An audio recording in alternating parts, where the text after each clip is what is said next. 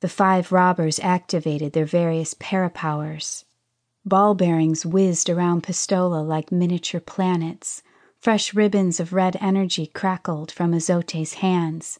The bonds he'd laid around Sally and Jack showed no signs of weakening. Sally wondered how many ribbons he could maintain before his control started to waver. Espada's forearms lengthened and stiffened into bony, razor sharp blades. Puño's hands were full of Sally and Jack, but he was probably just as tough as he was strong and wouldn't shirk from fighting when it erupted. Cañon, who was almost as big as Puño, hefted the large roll of paper as easily as if it had been a balloon. Going to just ride off into the sunset while the closing credits roll? asked Jack. Retire to Bolivia and have a whole flock of little pistoleros? Shut up! Pistola screamed.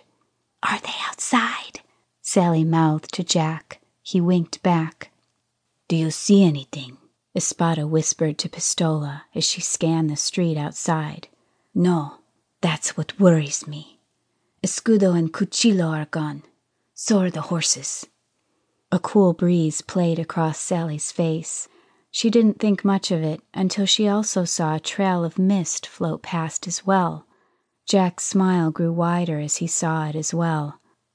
Well, I sure hope nothing bad happens to you guys. He spoke with emphatic clarity, especially to the guy holding the red energy whips. Sally got the hint and gathered herself for a quick getaway. Even tucked under Puño's meaty arm, she could still shake herself free of his grasp by shifting her weight at top speed. All she needed was a moment of freedom from Azote's bonds. She knew Shannon was in the room with them, an ace in the hole, but without any offensive powers. All she could do was become invisible and insubstantial. Sally didn't see how Shannon could possibly be any use, or what Jason could see in the little slut for that matter. Her temper rose quickly through the dull roar in her head. Shannon materialized suddenly to one side of Azote. She faded into vision and solidity, already spinning around in midair, one leg tucked underneath her and the other whipping around toward Azote's head. She caught him by surprise before he could react with his whips. Shannon's foot connected with his jaw. It sounded like a baseball bat striking a punching bag. Azote's eyes rolled back in his head as he tumbled to the floor, unconscious or maybe dead.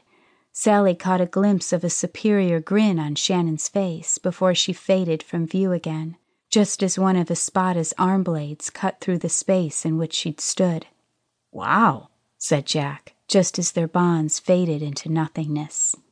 Sally shook herself free at super speed. For Puño, it would have felt like trying to hold on to a jackhammer.